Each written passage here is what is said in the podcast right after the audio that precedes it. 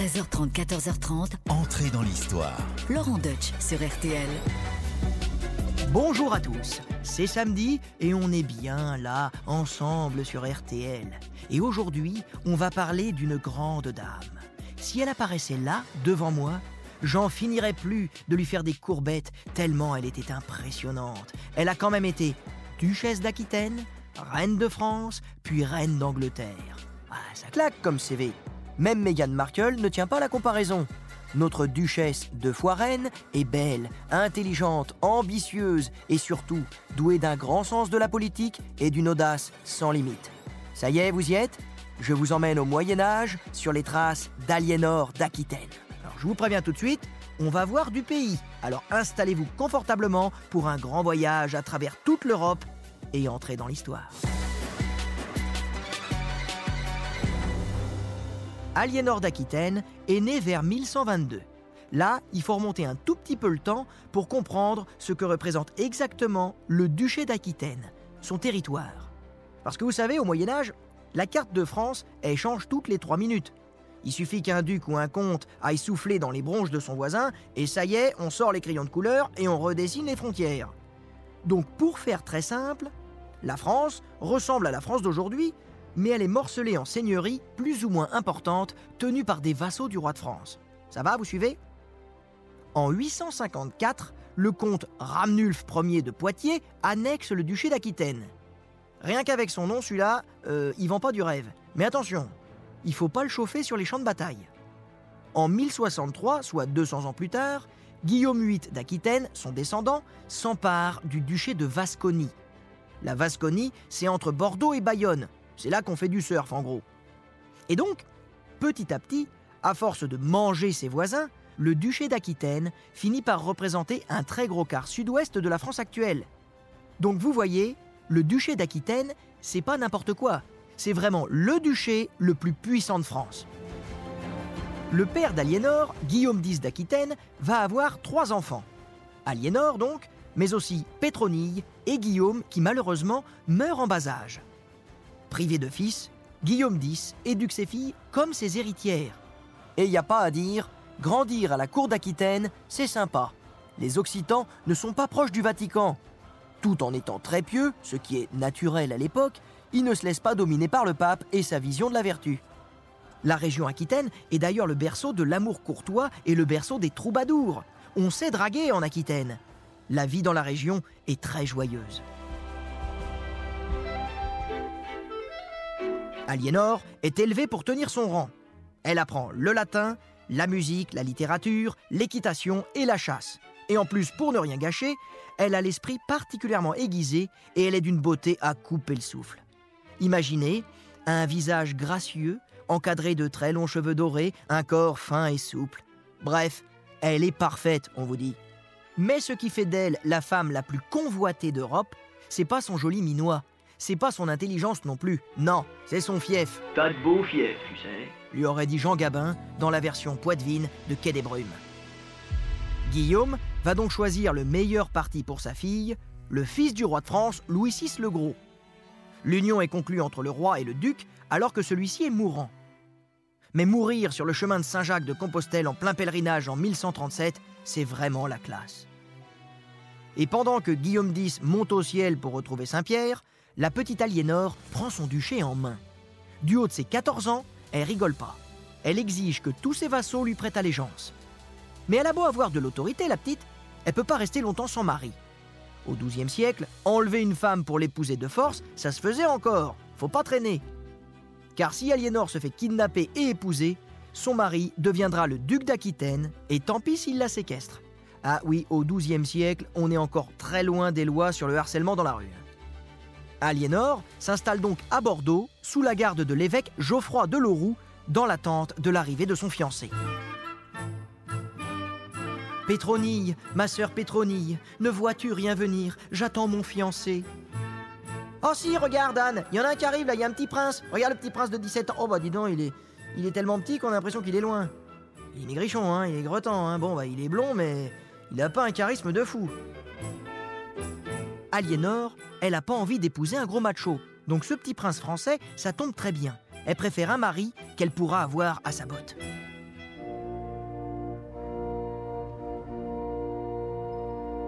Nous sommes le 25 juillet 1137. Le petit couple s'avance devant l'autel de la cathédrale de Bordeaux et après un oui tout ému, les voilà mari et femme. La noce a lieu au château de Taillebourg où Aliénor attend avec ferveur la consommation de son mariage. Dans le lit, c'est manifestement elle qui prend les devants. Et il aime ça, le petit Louis. Lui, si pieux, si timide, tombe raide dingue amoureux de sa femme. Du coup, il passerait bien la semaine au lit pour profiter de la lune de miel, mais un événement inattendu survient. Louis VI le Gros meurt dans les jours qui suivent le mariage. Ainsi, Aliénor est propulsée reine de France à 14 ans. Et là, je vous le dis tout de suite, ça lui fait pas peur. Bien au contraire. Après quelques semaines de voyage, Aliénor pose ses valises au palais de la Cité. Le château du roi de France se trouve alors sur l'île de la Cité, près de l'actuelle Sainte-Chapelle. Le bâtiment deviendra plus tard la prison de la conciergerie, où sera enfermée Marie-Antoinette avant d'être guillotinée. Ça donne tout de suite l'ambiance. Oui, le palais de la Cité, c'est pas une enfilade de salons cosy. C'est plutôt des, des grandes salles froides. La cour est super austère. On pense qu'à prier ou à guerroyer. Quand Aliénor arrive, c'est une petite révolution. Imaginez cette fille superbe qui débarque avec ses robes colorées, très moulantes au niveau du buste, entourée de toutes ses copines occitanes qui veulent écouter des, troubadours, organiser des grands dîners et se faire dragouiller courtoisement par les damoiseaux. L'ensemble est très iconoclaste. Et belle maman, Adélaïde de Savoie, apprécie très moyennement sa bru et ses usages. De toute façon, c'est pas grave, son fils l'envoie en vacances sur ses terres pour roucouler tranquillou avec sa reine. Mais avec tout ça, au nord de la France, Aliénor se fait très vite une mauvaise réputation, mais le roi, son mari, il s'en moque, il n'a Dieu que pour elle et il lui passe tous ses caprices. Que voulez-vous, mamie? Je veux que ma sœur Pétronille épouse ton cousin, le sénéchal de France, Raoul de Vermandois. Ah, ça va être compliqué, mamie, déjà marié. Oh, débrouille-toi, hein, sinon je vais être très triste. Que voulez-vous qu'il fasse, notre Louis VII Il va pas la laisser pleurer, Aliénor, donc il accepte. Car en plus, Aliénor, elle a bien compris que la politique commence avec le jeu des alliances. Et que sa petite sœur, Pétronille, épouse l'un des hommes les plus importants du royaume. Ainsi, Louis VII oblige son sénéchal à répudier sa femme pour cause de consanguinité. Genre, euh, il s'en était pas rendu compte avant. Ah bah tiens, en fait, on est cousins. Ah bah, je suis désolé, donc du coup, le mariage est foutu.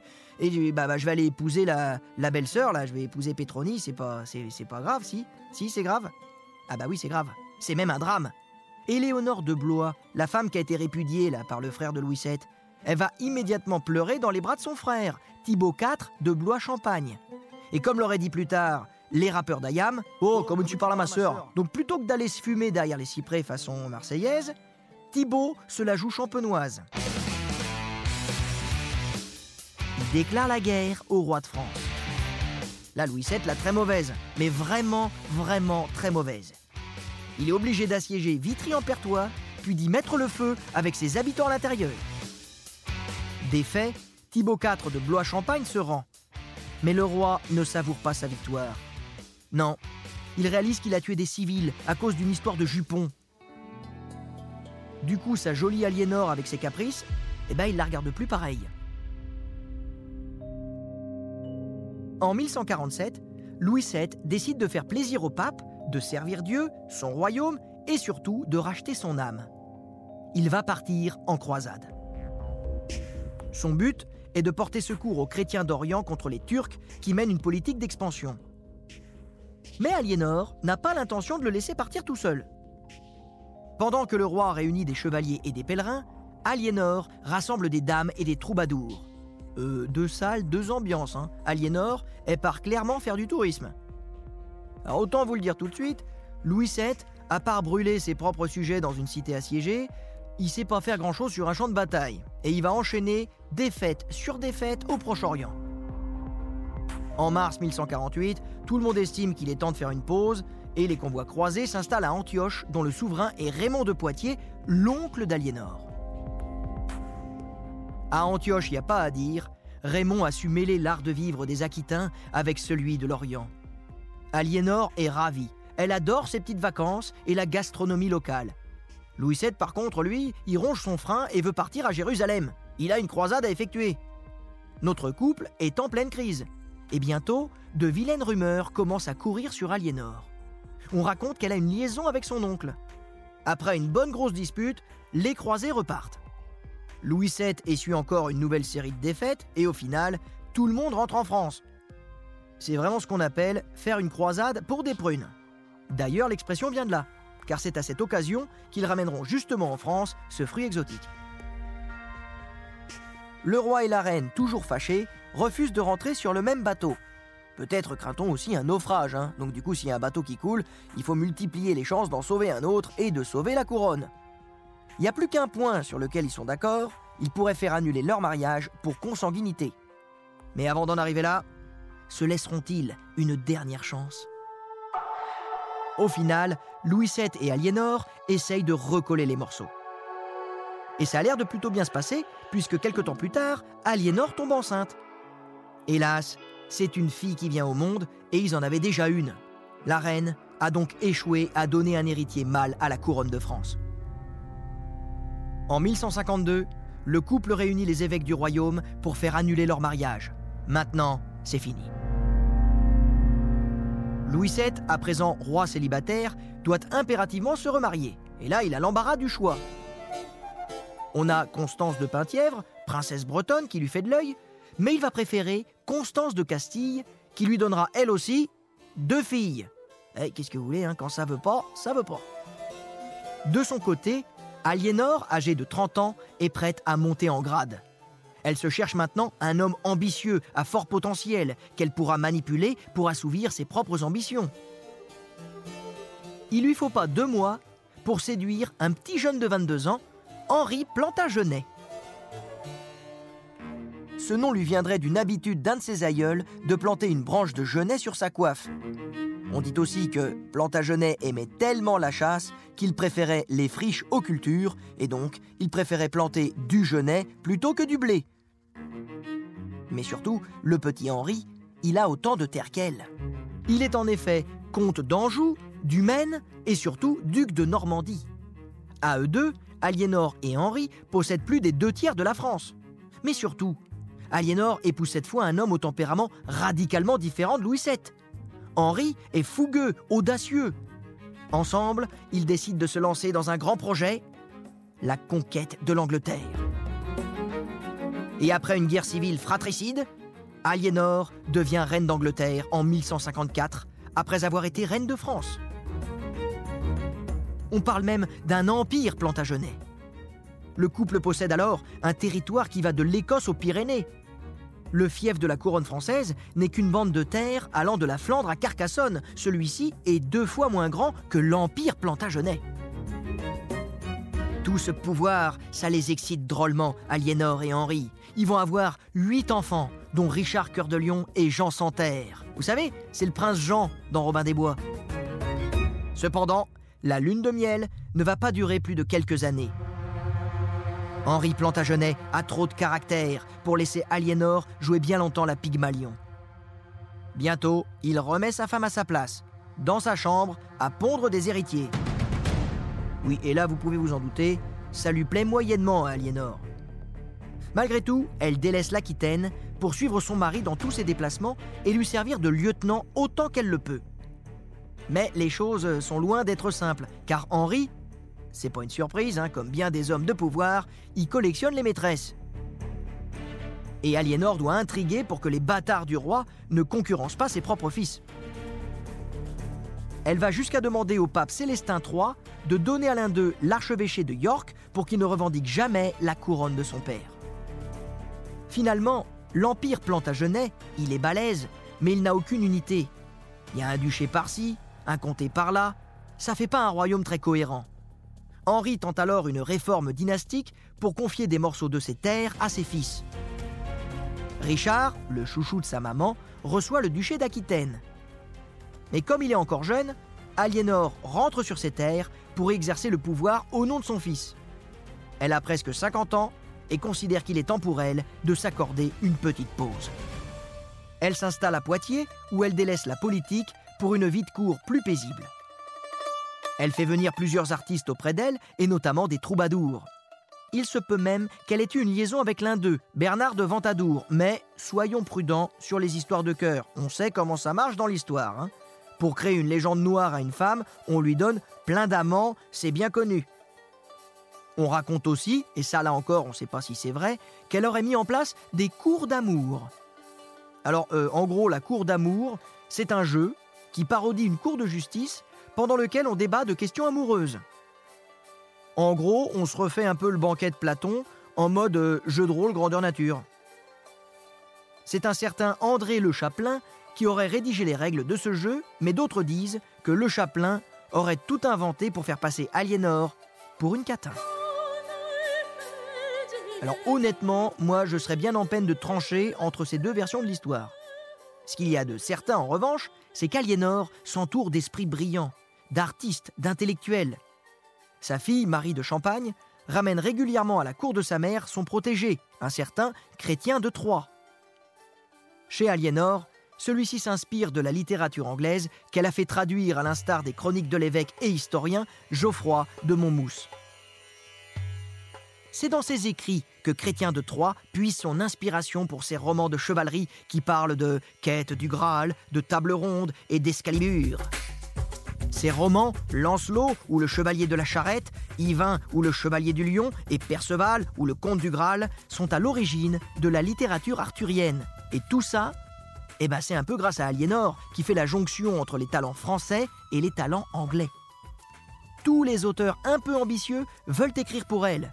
Par exemple, le poète normand Wass lui dédicace son roman de Brut, une histoire légendaire de la Bretagne. Aliénor s'impose comme l'un des plus grands mécènes d'Europe. Alors les livres, c'est bien, mais elle a aussi envie de laisser son empreinte dans le paysage. Donc en 1162, elle finance les travaux d'une nouvelle cathédrale à Poitiers. Bon, finalement tout ça c'est bien joli, mais les vacances, ça ne dure qu'un temps. L'exercice du pouvoir lui manque. Puisqu'Henri ne lui laisse plus de place en politique, elle en reprendra par la force s'il le faut.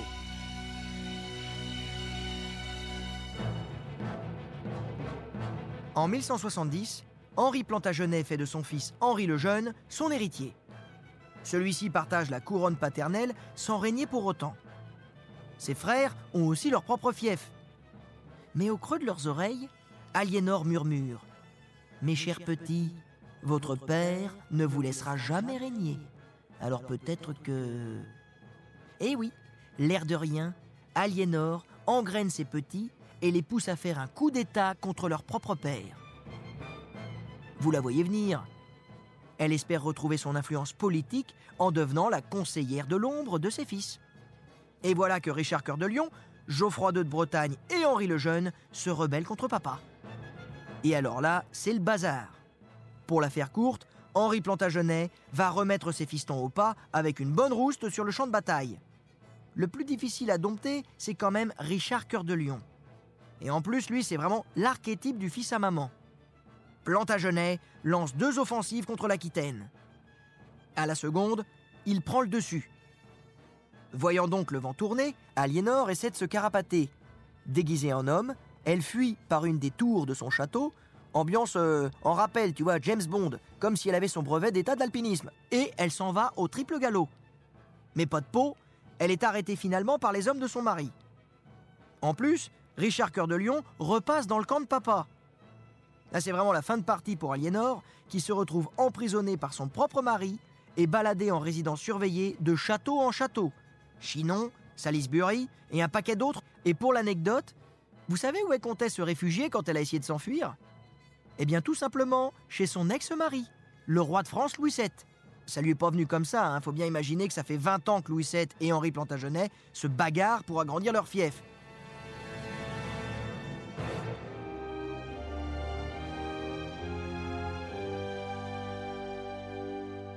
En 1170, Henri Plantagenet met la main sur la Bretagne. À présent, ces terres sont si vastes que le poète gallois Giraud de Barry le surnomme l'Alexandre d'Occident. Oui, quand il y va dans la flagornerie, le Giraud de Barry, il y va pas avec le dos de la cuillère à peau. Il n'empêche que l'Empire Plantagenet devient énorme, et Louis VII la mauvaise. Car, euh, bien qu'il soit roi d'Angleterre, c'est quand même le vassal du roi de France. Du coup, les deux n'arrêtent pas de se bagarrer, et leurs enfants vont hériter de leur conflit. Alors vous pensez bien, quand Louis VII voit les enfants de son pire ennemi se liguer contre lui, il les soutient. Et dans ce contexte, donner asile à son ex-femme pour le faire bisquer, ça lui fait bien plaisir à Louis VII. Mais vous l'aurez compris, ça n'arrivera jamais. Aliénor va passer 15 ans en résidence surveillée. C'est tellement long que tous ses enfants défilent dans le bureau de papa en mode médiateur conjugal, mais Henri ne lâche rien. Il sait qu'Aliénor est incontrôlable, elle vit pour le pouvoir. Le seul moyen de la neutraliser, c'est de l'enfermer. En 1185, Richard Cœur de Lion menace encore de se soulever contre son père depuis son fief d'Aquitaine. Henri autorise alors Aliénor à séjourner sur ses terres natales à l'unique condition qu'elle calme les velléités offensives de son rejeton. En plus, maintenant, elle s'est un peu assagie, Aliénor. Elle ne cherche plus à nuire à son mari parce qu'elle veut vraiment préserver l'unité de son empire. En contrepartie, elle espère bien pouvoir gouverner un peu son duché. Un peu plus tard, en 1189, un nouvel événement vient à nouveau bouleverser la vie de la duchesse d'Aquitaine. En 1189, Aliénor est enfin veuve. C'est pas beau la vie? Vous pensiez qu'elle allait prendre sa retraite parce qu'elle a 67 ans? Oh que non, 67 ans, la vie commence à cet âge, au Moyen Âge. C'est Richard Cœur de Lion, son chouchou, qui succède à son père, et en plus, il a le bon goût de partir en croisade. Du coup, qui c'est qui va régner sur l'Empire plantagenet pendant qu'il guerroie sur les terres orientales? C'est elle, c'est Bibi, c'est maman. Pour se mettre alors dans la poche les anciens ennemis de feu son mari, elle sillonne alors l'Angleterre à cheval pour les faire libérer et les obliger ensuite à prêter allégeance à son fils. Et ça c'est malin, faut le reconnaître.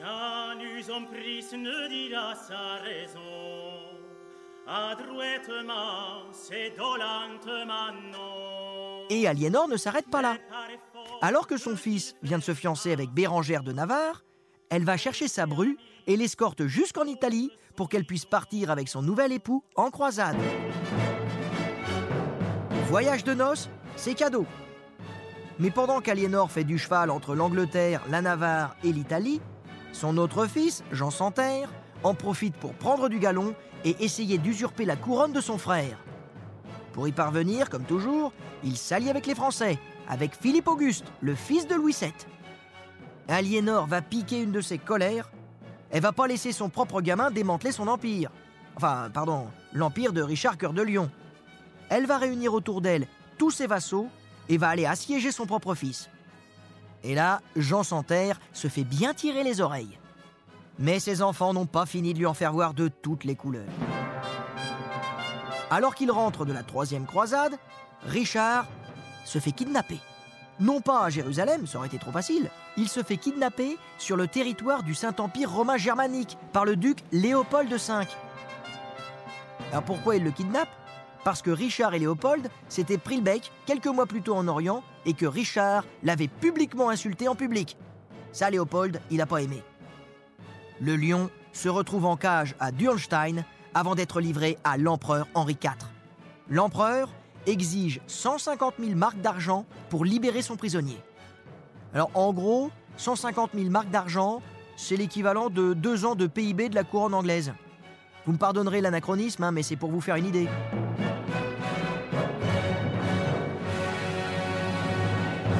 Aliénor a plus de 70 ans, mais je crois que dans le fond, ça l'amuse pas mal de gérer ses terres et ses gamins.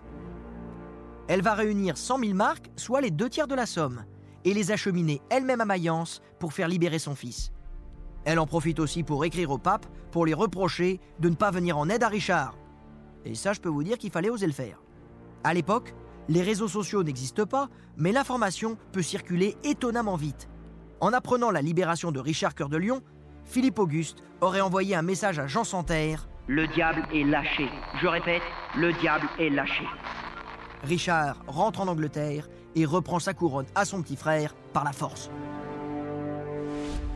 Cette fois, Aliénor n'accompagne pas son fils.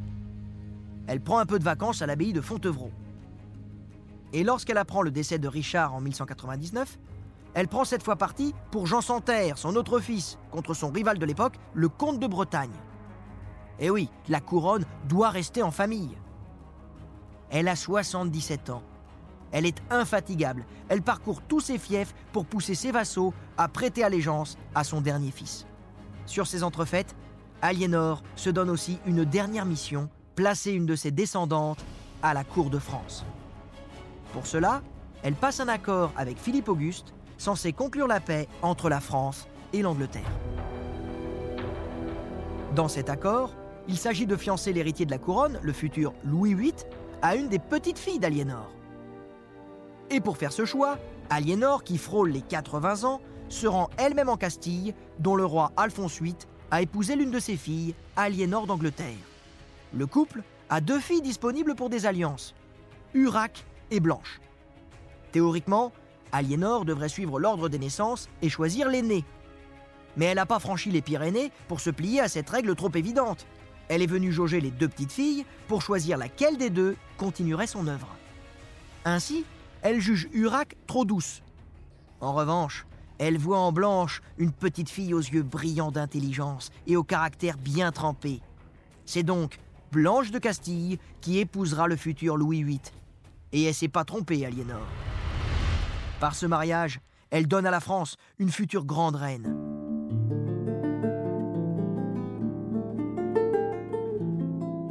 Blanche de Castille mettra au monde le futur Saint-Louis et exercera la régence à la mort de son mari. Telle grand-mère, telle petite fille. Aliénor, quant à elle, s'éteint à 82 ans à Poitiers en 1204. Jusqu'à son dernier souffle, telle Olenna Tyrell, vous savez la reine des épines dans Game of Thrones dont elle est l'inspiratrice Aliénor d'Aquitaine a soumis ses vassaux rebelles et tenu ses fiefs d'une main de fer. Incroyablement indépendante d'esprit, Politicienne avisée, voyageuse infatigable, elle laisse une empreinte indélébile sur l'Europe médiévale. Moi je dis, mes hommages, Madame la Duchesse. RTL, entrée dans l'histoire. Avec Laurent Deutsch. Eh bien voilà, j'espère que ce voyage sur les traces de la grande Aliénor d'Aquitaine vous aura plu, vous aura surpris, vous aura captivé. Et pour en parler, j'ai la chance d'avoir à mes côtés un spécialiste, un professeur d'histoire médiévale à l'université de Poitiers. Il est directeur du Centre d'études supérieures de civilisation médiévale et surtout, il a écrit et il est l'auteur d'une remarquable biographie sur Aliénor d'Aquitaine aux presses universitaires de France. C'est monsieur Martin Aurel qui est avec nous. Bonjour Martin. Bonjour Laurent. Est-ce que j'ai raison de dire que cette reine, cette grande grande était un des personnages les plus importants du XIIe siècle. Oui, s'il faut chercher une reine, même une femme tout simplement, et à la rigueur un être humain qui caractérise le XIIe siècle, je choisis sans embâge aveuglement Aliénor d'Aquitaine, ne serait-ce que par sa longévité. Elle a vécu 80 ans entre 1124 et 1204. Elle traverse donc tout le siècle. Elle a connu les plus grands personnages de son temps, Bernard de Clairvaux, Saint Bernard, Pierre Abélard probablement, Héloïse quand elle était à Paris. Elle a fréquenté aussi l'élite euh, intellectuelle anglaise mais bien entendu, elle a voyagé jusqu'à Byzance. Elle a fréquenté aussi Alexis Michel Comène, l'empereur euh, euh, de Byzance. Euh, elle est allée jusqu'à Terre Sainte, jusqu'à Jérusalem. Elle a vécu une vie extraordinaire avec deux maris, deux fois reines.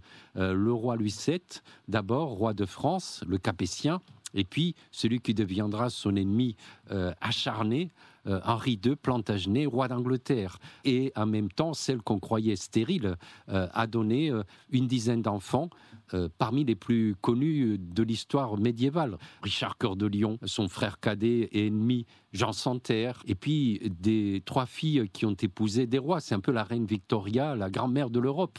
Mathilde, qui devient la mère d'un empereur romain germanique, Othon IV. Aliénor, son homonyme, d'ailleurs, Aliénor est un prénom qui est très peu utilisé en France, alors qu'en Espagne, il y en a beaucoup parce que euh, elle a épousé euh, le roi Alphonse VIII de Castille. Et puis Jeanne, qui a une destinée extraordinaire, reine de Sicile, veuve. son frère Richard l'amène en croisade. On la propose même en mariage à Aladil, le frère de Saladin. Elle refuse évidemment. Elle voulait pas se retrouver dans un harem loin de sien. elle revient, elle épouse le comte de Toulouse et elle meurt euh, en fuyant un peu avant la croisade albigeoise, une guerre contre les, les Cathares. Donc c'est et tout cela, Aliénor l'a vécu, elle a voyagé. Elle a traversé le siècle. C'est vraiment la bande son du XIIe siècle. Quoi. C'est si vous voulez vous intéresser au XIIe siècle, eh bien, incontournablement, Aliénor d'Aquitaine vous fera un clin d'œil parce qu'elle a participé à toutes les grandes destinées du siècle. Hein, c'est clair. Hein, ça c'est. C'est clair. Et puis c'est une femme parce que d'habitude, nous regardons le Moyen Âge à travers ce que les hommes nous en disent mais elle, cette dimension féminine est capitale aussi. Euh, et nous la négligeons beaucoup à une époque où les femmes ont véritablement la possibilité de régner, de, de s'imposer. D'abord, en tant que femme mariée, il y a un pouvoir euh, informel, j'allais dire au creux de l'oreiller, l'influence qu'elles peuvent avoir auprès de leur mari. Mais euh, après leur veuvage, y compris sur le plan juridique, surtout si leurs enfants sont mineurs ou ici en croisade ou ailleurs, elles ont un rôle extraordinaire, parfois plus fort que, que ceux d'un roi. Laurent Deutsch sur RTL, Entrée dans l'histoire. Nous sommes de retour dans Entrée dans l'histoire en compagnie de Martin Aurel pour évoquer notre grande Aliénor d'Aquitaine. Et c'est vrai qu'avec le temps, on a commencé à dire qu'elle aimait les hommes, qu'elle était volage, limite qu'elle était presque catin, euh, alors que c'est pas du tout le cas. Euh, on a cette dimension-là d'une fille facile, d'une fille légère qui aime les hommes. On n'en sait rien, euh, après tout. On ne sait pas comment elle se comportait, en particulier dans l'intimité avec les garçons. Tout à fait d'accord avec vous, Laurent. De nos jours, euh, et excusez l'anachronisme, une femme qui, est travailleuse, qui est, qui est volontaire, qui, qui, se dévoue pour les autres, bah, qui gravit les échelons d'une entreprise, tout de suite on va dire promotion canapé. Et peut-être on a appliqué la même chose à Aliénor d'Aquitaine qui était très consciente de son rôle en tant que duchesse. C'était l'héritière. Euh, c'était une femme, certes, mais elle était duchesse d'Aquitaine, un territoire très étendu, euh, très riche aussi. Aquitaine, ça vient des eaux, donc c'est cette eau qui, qui apporte cette agriculture euh, florissante. eh bien, Aliénor, elle, a été très vite accusée parce qu'elle ne se laissait pas gouverner ni par Louis VII ni par Henri II. Elle considérait que c'était à elle d'exercer le pouvoir sur les terres qu'elle avait reçues de son père Guillaume X d'Aquitaine. Eh bien, on va l'accuser de deux choses principalement. D'avoir eu une aventure adultère à Antioche lors de la seconde croisade. Oui, avec son oncle. Avec son oncle, donc ça fait inceste en plus. Et même euh, au fur et à mesure que les gens se transmettent ce ragot, euh, le dernier amant devient Saladin. Pas de chance, Saladin n'avait que 6 ou 7 ans quand Aliénor était là, donc ça fait un peu précoce.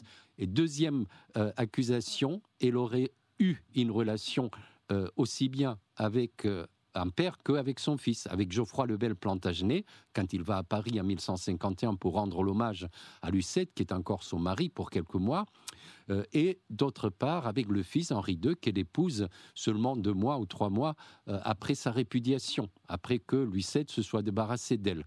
Mais euh, quand on analyse en profondeur les textes qui transmettent ces calomnies, parce qu'elles en sont, on voit que c'est une construction a posteriori pour salir sa mémoire. Euh, et euh, de fait, si on réfléchit un peu, son divorce, elle n'y est pour rien. à cette époque, les femmes ont très peu le droit de décider sur leur avenir. C'est son mari probablement qui lui reprochait son infécondité. Mais en fait, ce n'est pas du tout quelqu'un d'infécond, puisqu'elle a eu dix enfants ensuite avec son mari, mais euh, il avait peur de ne pas voir un héritier masculin. Et oui, c'est ça. Et là, d'ailleurs, ça répond à la grande question que moi je me suis toujours posée quand euh, il y a eu ce divorce avec, euh, avec Louis VII. Je me suis dit, mais les Français sont, sont stupides. Elle est tellement puissante, elle est tellement riche. Évidemment qu'à l'époque, les mariages d'amour, ça n'existe pas. Donc c'était un mariage d'État, un mariage de raison. Et de se débarrasser d'elle, c'est donc de libérer le duché d'Aquitaine. Et quand elle va choisir le roi d'Angleterre, c'est funeste pour la France. Et ça va évidemment euh, préparer toutes les calamités qu'on sait, notamment la guerre de 100 ans à venir 200 ans plus tard. Mais en fait, on a cette explication c'est que les Français, enfin les hommes à l'époque, et en particulier Louis Louis préjugé d'Aliénor d'Aquitaine. Il pouvait pas être le responsable de sa stérilité, hein, alors que c'était lui. Et elle y était pour rien puisqu'elle a réussi à donner des enfants à la couronne d'Angleterre. Eh bien écoutez Martin, je vous remercie. J'espère que ça vous aura éclairé davantage sur Aliénor d'Aquitaine. C'était passionnant de vous écouter. Et vous pouvez d'ailleurs écouter, réécouter cet épisode d'entrée dans l'histoire en allant sur le site d'RTL.fr.